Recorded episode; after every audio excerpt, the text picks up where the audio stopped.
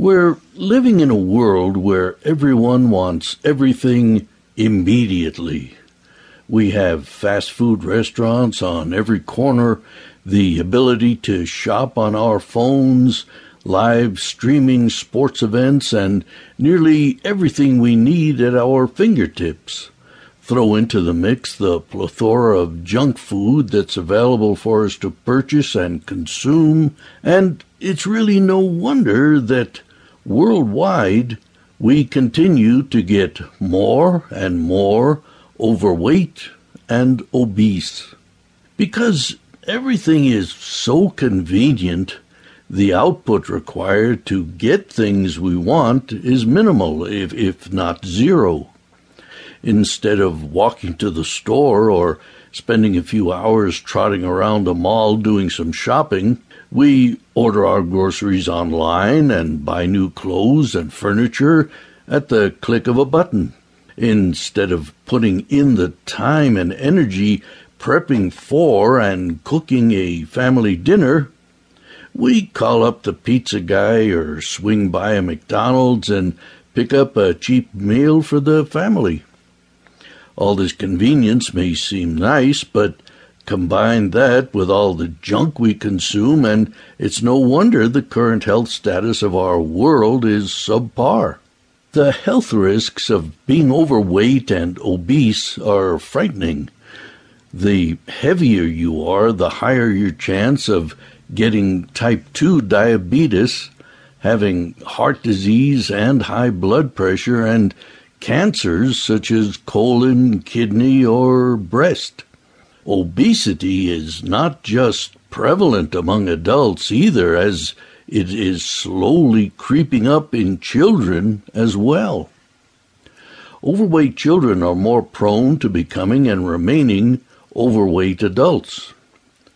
According to the World Health Organization, 2.8 million people die each year due to repercussions of being overweight or obese. While overweight and obese individuals were mostly seen in countries with high incomes, we're now seeing this health epidemic in low and middle income countries as well. Although pharmaceutical companies are all racing to create the latest and greatest obesity drug, it's no secret that diet and exercise are vital in helping control this growing epidemic. As human nature tends to sway, however, most people would rather take a pill than put in the work to improve their health. It's important to take responsibility for your own health and well being. By being informed and taking an active role in your health, you can help decrease your chance of becoming another statistic.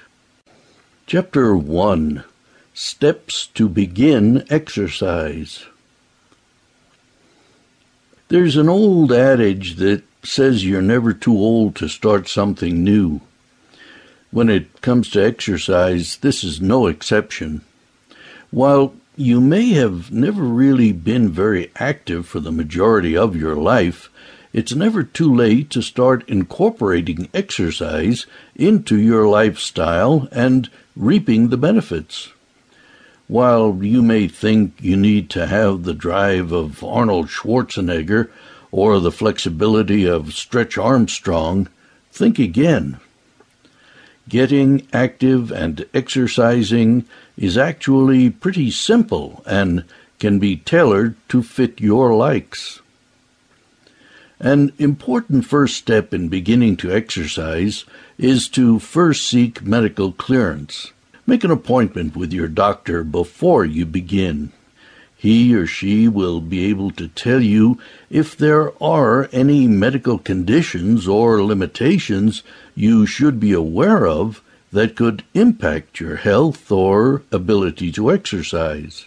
Also, consider working with a certified personal trainer if you are interested in using the gym as an outlet for exercise. A trainer can help ensure you're exercising with proper form